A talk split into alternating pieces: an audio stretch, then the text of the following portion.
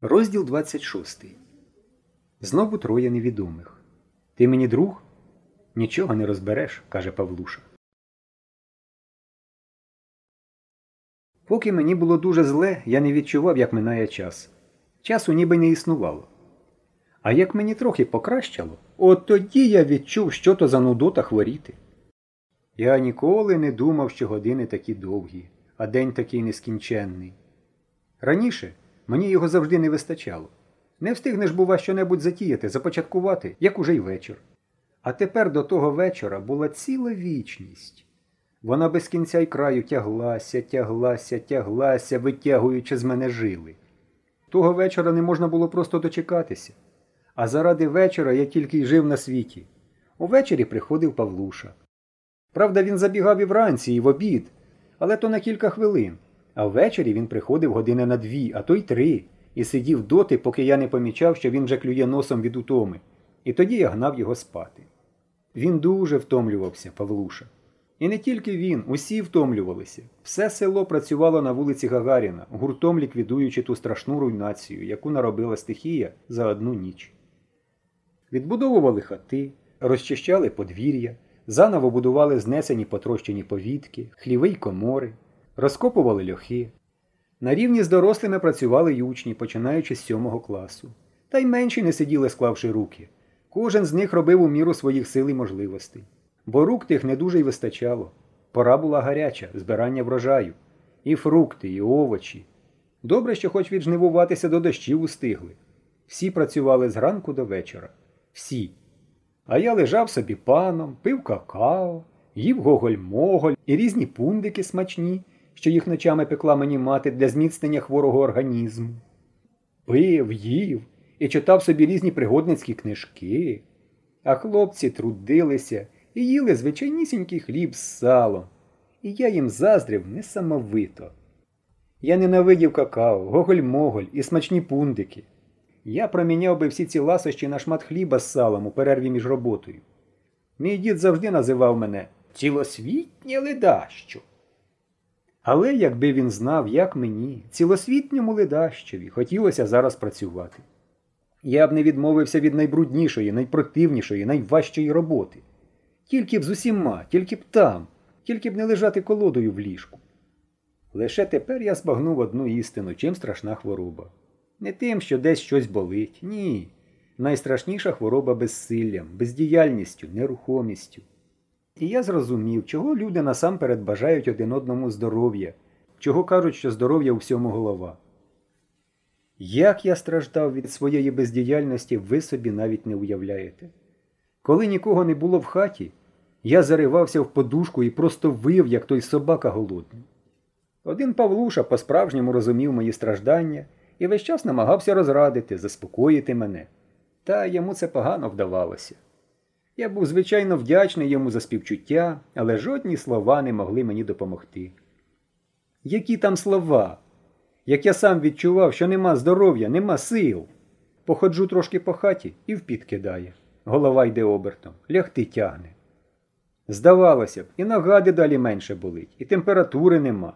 А замість того, щоб видужувати, я чогось знову розклеївся. Вирішив, що ніколи вже не буду здоровим і занепав духом. Втратив апетит, погано їв, не хотілося ні читати, ні радіо слухати. Лежав з байдужим виглядом, втупившись у стелю, і ніхто цього не бачив, бо зранку до вечора нікого не було дома. А Яришка, дорога моя сестричка, якій доручено було наглядати за мною, хати не держалася. Та я її не звинувачував. Я й сам, як вона хворіла, не дуже сидів біля її ліжка. Зранку, подавши мені сніданок, вона, як цуцик, дивилася на мене і покірливо питала Яво, ятгошечки, можна? Я зітхав і кивав головою. І вона, грюкаючи, тягла велосипеда з сіней на двір. І тільки я її бачив аж до обіду. Вона поспішала, поки я хворий, накататися досхочу. Вона відчувала, що як я видужаю, не дуже вона кататиметься. І якщо раніше вона каталася у дворі, то тепер виїздила за ворота і тікала далі від очей, щоб не чути моїх нарікань за те, що не так їздить. А мені вже й це навіть було байдуже. Я на велосипед махнув рукою. Інколи разом з Павлушею забігали хлопці, Але вони були такі заклопотані, так їм було не до мене, що радості це не приносило. Двічі заходила Галина Сидорівна. Та мені чогось було соромно перед нею, що я лежу безпомічний, жалюгідний, і я напружено з нетерпінням чекав, коли вона піде. Погано мені було, дуже погано. Сьогодні я чогось особливо відчував себе нещасним і самотнім. Може, тому, що сьогодні день був напрочуд хороший, сонячний, ясний, ні хмарки на небі. Яришка, витягаючи з сіней велосипеда, співала на все горло В путь, в путь, в путь. А для тебя, годная, есть почта полевая. Вороний мій продеренчав у дворі і, дзенькнувши вже за ворітьми, повіявся, несучи кудись невгомонну мою сестру. Я зарився в подушку і завив. І раптом почув, як щось стукнуло об підлогу. Я підвів голову. На підлозі біля ліжка лежав камінець. До нього був прив'язаний червоною стрічкою якийсь папірець. Я здивовано глянув, нахилився, підняв, розв'язав стрічку, розгорнув папірець. І аж дух мені перехопило. Я одразу пізнав той самий почерк, чіткий з нахилом у лівий бік, і кожна буквочка окремо. Від хвилювання ті буквочки застрибали у мене перед очима, і минуло кілька секунд, поки я зміг прочитати написане. Дорогий друже, нам усе відомо, що сталося з тобою за останній час. Ми задоволені твоєю поведінкою. Ти поводився як справжній солдат. Нам дуже приємно, що ми не помилилися в тобі. Тепер ми ще більше впевнені, що ту секретну справу, яку ми маємо доручити тобі, ти виконаєш з честю. Стихійне лихо і метеорологічні умови унеможливлюють проведення наміченої операції зараз. Операція відкладається. Сподіваємося, що до того часу ти видужаєш, і нам не доведеться шукати іншої кандидатури. Намічувана операція секретна, державного військового значення. Розголошення таємниці карається за статтею 253 Кримінального кодексу УРСР. Цього листа треба негайно спалити. Нагадуємо, умовний сигнал білий прапорець на щоглі біля школи. В день, коли з'явиться прапорець, треба прибути до дота у вовчий ліс рівно о 19.00. У щіленні над амбразурою будуть інструкції. Бажаємо найскорішого видуження. ГПГ. Коли я дочитав, у мене пульс був, мабуть, ударів 200 на хвилину, аж у скронях гупало. Вони. Знову вони, троє невідомих. Якраз сьогодні я згадував про них. Не те, що я забув, ні. Просто події тої страшної ночі, а потім моя хвороба якось відсунули думки про те, заглушили інтерес. І все одно згадувалося так, ніби то було не зі мною, а десь читане чи бачене у кіно. І дедалі частіше я думав, що, мабуть, усе це щось несерйозне, чийсь жарт, тільки не зрозуміло, чий і для чого. Вже кілька разів я вирішував поговорити нарешті про всю цю історію з Павлушею, але кожного разу в останню мить щось заважало. Або Павлуша піднімався, щоб іти, або хтось заходив у хату, або в самого мелькала думка. А що як це справді військова таємниця? І момент минав, я так і не говорив. До того ж мене бентежило, чого мовчав Павлуша. Я двічі намагався вивідати, куди це він їхав тоді глеканкою на велосипеді, але він від відповіді ухилявся. Перший раз він якось ловко звернув розмову на інше, а другий, коли я прямо сказав йому, що бачив, як він виїхав увечері з села і гайнув в бік лісу, він невинно закліпав очима. Щось не пам'ятаю, може, в дідівщину, не пам'ятаю. І так він це щиро, безпосередньо сказав, що якби я сам не бачив його на власні очі, то повірив би. І от. Розголошення таємниці карається за статтею 253 Кримінального кодексу УРСР. Тепер ясно, чого мовчав Павлуша. Але як же я знатиму, коли з'явиться прапорець на щоглі, якщо я лежу? Ні. Я мушу поговорити сьогодні з Павлушею. Врешті, друг він мені чи не друг? Якщо вже на те пішло, я готовий разом з ним відповідати по цій 253 статті. І в тюрмі сидіти з ним готовий, тільки щоб в одній камері. А чого обов'язково сидіти? Якби я якомусь ворогові розголосив таємницю, тоді інша справа, а то ж другові. Та й що роз... Та й що розголосив? Я ще не маю чого розголошувати. Я ще сам не знаю, в чому полягає ця державна військова таємниця. Може, Павлуша знає, то хай мені розголосить. А якщо не розголосить, то він мені виходить не друг. Цікаво, чи розголосив він грибенючці? Якщо її розголосив, а мені не хоче, тоді все. Між нами все кінчено. Коли я й так не міг завжди дочекатися приходу Павлуші, то ви собі уявляєте, з яким нетерпінням чекав я його зараз. І почувши у дворі його голос, я аж підскочив на ліжку. Він завжди ще у дворі гукав на повний голос Яво, ого! сповіщаючи, що уже йде. Павлуша вбіг у хату захеканий, розчервонілий, і вже з порога почав збуджено. Старик, тільки що пашківський погріб откопували, не віриш. Откопали каструлю, а там вареники з вишнями. Скуштували свіжісінькі, наче вчора зварені. А більше тижня минуло. Скажи, корисні копалини, вареники з вишнями. Викопні допотопні вареники з вишнями, га? Сила! Головне, як вода туди не попала. Мабуть, землею одразу присипало, а кришка щільна і тільки трохи зверху підмочені, а внизу абсолютно. Я п'ять штук ум'яв. Смакота. Що з тобою? Ти що, погано себе почуваєш? Та ні, хитнув я головою. Я вирішив не відкладати, бо в будь-яку хвилину може прийти Яришко. Павлушо, я пильно глянув йому в очі. Ти мені друг, скажи чесно. Ти що, друг, звичайно? Скажи, а ти міг би сісти разом зі мною в тюрму? Тю, він розгублено усміхнувся. Ти що, сільмаго обікрав? Ні, без жартів, скажи, міг би? Він насупив брови.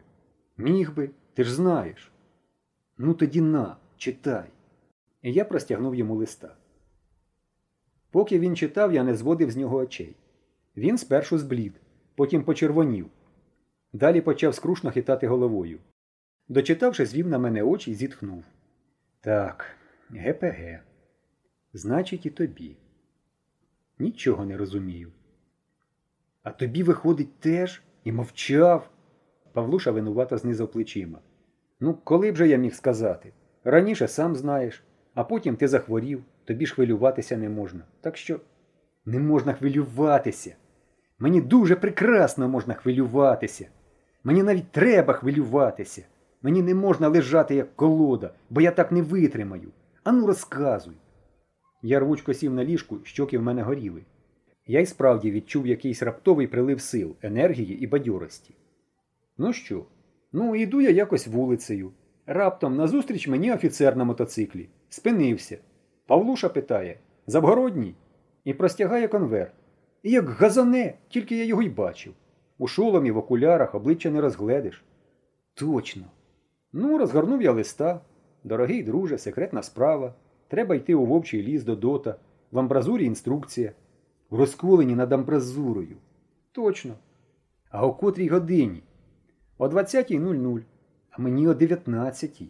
Бачиш, отже вони не хотіли, щоб ми зустрілися. Ну і ти був? А як же? Тільки давай спершу ти. Ну, значить, під'їхав я до дота. Тільки туди, а мене цоп за шкірки. Солдат Митя Іванов, знаєш? Куди, каже, оп'ять лізеш? Зовсім здурів, чи що? Ну, тепер я розумію, що це ж ти, певно, переді мною туди проривався. А тоді я здивувався, чого це він оп'ять каже. Ну, та не це мене найбільш здивувало, а те, що я ніяк до амбразури дістатися не міг. Самі писали прийди, і самі ж вартового поставили, не пускають. До речі, на дорозі й мотоцикл стояв, і у кущах, крім Миті Іванова, ще хтось був, чи не той, що мені листа передавав. Я його не бачив, але голос чув. Бо я психонув, думаю, чого ви мені голову морочите? Ах, так, на повний голос крикнув. Не пускаєте, то я додому пішов. Чуєте? Додому, раз так. І тут з кущів голос. Правильно. Ну, думаю, раз так, бувайте здоровенькі. Сів на велосипед і поїхав. І що, і все? Більше нічого не було. Та почекай. Наступного дня пішов я на малювання. Саме заняття гуртка було. Розгорнув свій альбом, а там лист. Знову ГПГ. Операція переноситься, не хвилюйся. Слідкуй за щоглою біля школи. Коли з'явиться білий прапорець, приходь того дня у вовчий ліс до дота. І знову о 20.00. Ага. Ти знаєш, мене аж у жар кинуло. Альбоми наші зберігаються в школі, додому ми їх не забираємо. Після кожного заняття староста збирає, і Анатолій Дмитрович замикає їх у шафу. Як міг з'явитися там лист, хоч убий не збагнув. Не інакше, як хтось уночі заліз у школу, підібрав ключа до шафи і підклав. Але школа влітку на замку, і баба Маруся там завжди ночує, а вона ти ж знаєш яка, муха в неї не пролетить, просто не знаю. Ну, це все дрібниці. Як треба, то й бабу Марусю присплять, і ключа будь-якого підберуть. Це не штука. Ну, а в тебе ж що? Ну, а в мене. і я докладно розповів Павлуші про те, що трапилося зі мною, і про лист, і про екскурсію до військових таборів, і про розмову по телефону. Ну, то що ж усе таки це означає, як ти гадаєш? спитав Павлуша, коли я кінчив. Я, звісно, точно не знаю, але гадаю, що, мабуть, таке це пов'язане з військовою справою. Я вже думав, може, щось у них зіпсувалося у якійсь гарматі чи в ракеті, куди дорослий пролізти ніяк не може, і треба хлопчака. Хто зна, може, насупив брови Павлуша. А чого ж тоді і до мене, і до тебе, і на різний час? Хіба я знаю? знизав я плечима. Мабуть, хтось із нас основний, а хтось дублер. Знаєш, і в космонавтів вже завжди дублери, і певне в таких справах. Могло буть, зітхнув Павлуша. Виходить, ти основний, а я дублер. Чого це? Ну, тобі ж на годину раніше призначають. Ну і що? Це нічого не значить. Може, саме ти основний. Я чогось думаю, що саме ти. Переконував я його, хоча в душі думав, що основний таки я. Бо справді, чого б це дублерові призначати на годину раніше, ніж основному? Так і є, я основний. Але виказувати, що я так думаю, було б неблагородно і нескромно. А Павлуша ж, пам'ятаєте, казав, що я люблю скромничати. А тепер, після моєї хвороби, то вже напевно ти будеш основним. Сказав я ніби для того, щоб заспокоїти Павлушу, і раптом я усвідомив те, що сказав, і аж похолов. А справді, який же я основний після такої хвороби? Це мене треба заспокоювати, а не його. Негайно треба видужувати. Негайно, бо і в дублери не попаду. Я нервово засовався на ліжку. Ні, ні. Все-таки я почуваю себе краще, значно. От і сила в руках з'явилася. Можу вже підтягнутися, узявшись за спинку ліжка. А позавчора ж не міг зовсім. Нічого, нічого, все буде гаразд, коли ніщо не перешкодить. А ти кому-небудь говорив про все це? Я пильно глянув на Павлушу. Звичайно, ні. І їй не говорив. Я не хотів називати її імені. Але Павлуша зрозумів. Та ти що? Він почервонів. І я чомусь подумав, що він, мабуть, таки не знає, що то я оббризкав гребенючку грязюкою з ніг до голови. Вона не сказала. І раптом згадав таємничу постать у саду Галини Сидорівни того вечора. Я ж нічого Павлуші ще не говорив про того чолов'ягу. Слухай. І тут же почав розповідати. Коли я кінчив, він тільки плечима здвигнув. Казна, що робиться у нас тут? Сам чорт ногу зломить. Нічого не розбереш.